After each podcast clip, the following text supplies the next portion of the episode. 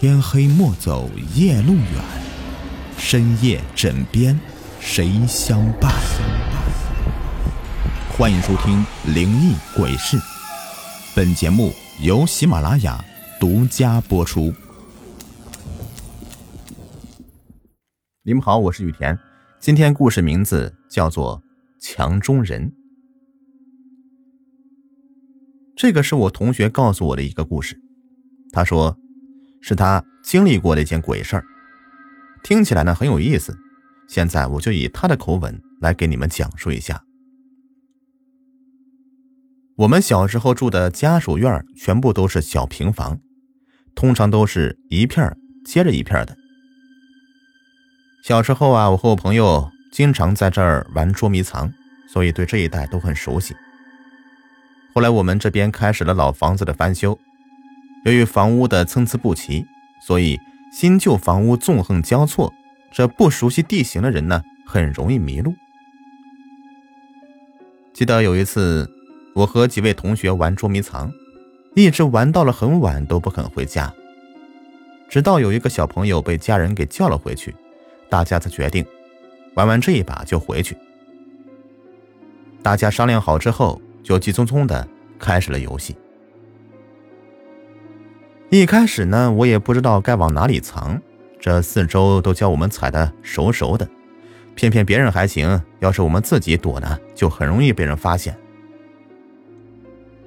我踌躇了半天，忽然想起来，这附近有一片快要拆掉的房子，平时父母都不让我们进去的，因为那里呢说是危房，太危险。当时我也是一时头脑发热，瞅见四周没人。便转头钻了进去。房子很破，这墙体也塌的差不多了。有时候啊，有风吹进来的时候，会发出呜呜的响声。一个人待着会觉得很吓人。我当时也没有多想，就找了一个看起来很宽阔的凹陷墙面躲了起来。蹲到旁边，我忽然感觉到有些不对头。这旁边似乎有个人，难道还有人也来这里了？我压低声音就悄悄的问道：“那是谁呀？”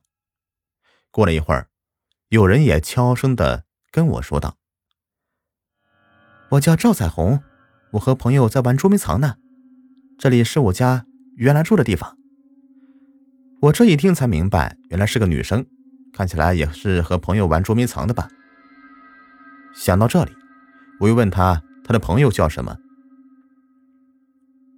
很奇怪，很多人的名字我听都没听说过，只有一个人的名字我听说过，是我们院子里的大人，都四十多岁了，怎么会和他玩捉迷藏呢？哎，或许是同名的吧。一时间，我们两个都沉默了下来。四周除了呼呼的风声，再没有一丝的声音。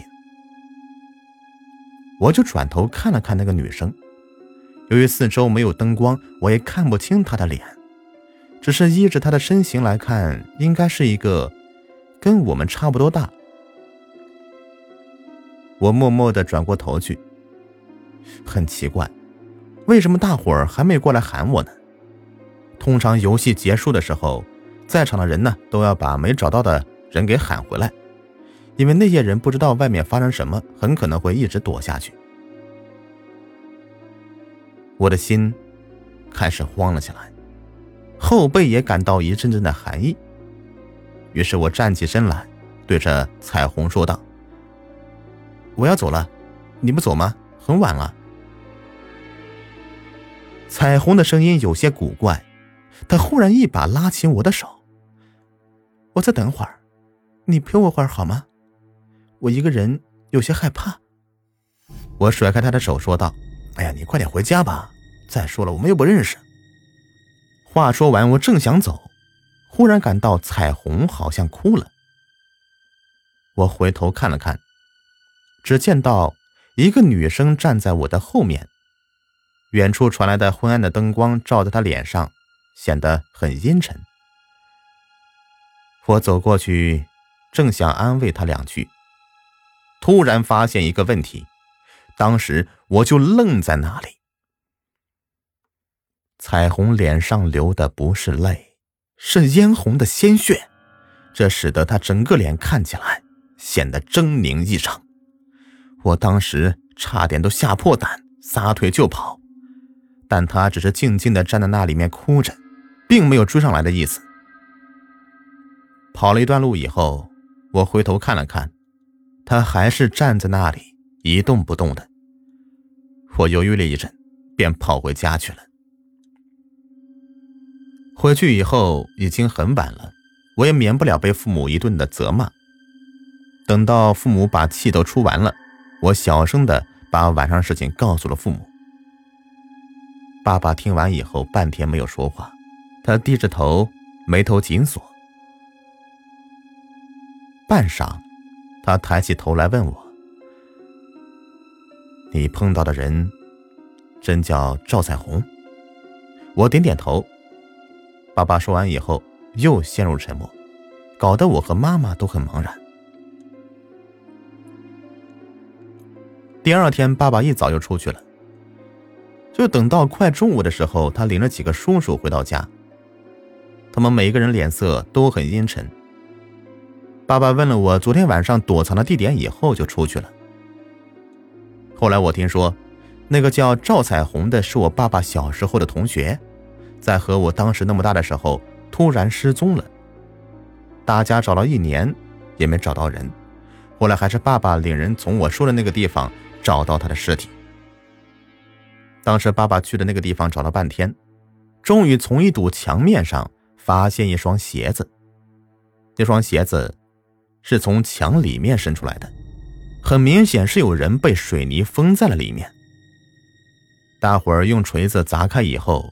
终于发现了赵彩虹的尸体，尸体已经变形，但还是能够发现死者的身份和他眼睛里面插着许多的钢针，只是没有人知道为什么他会被埋在这里，为什么会被人用钢针插眼之后埋在这里。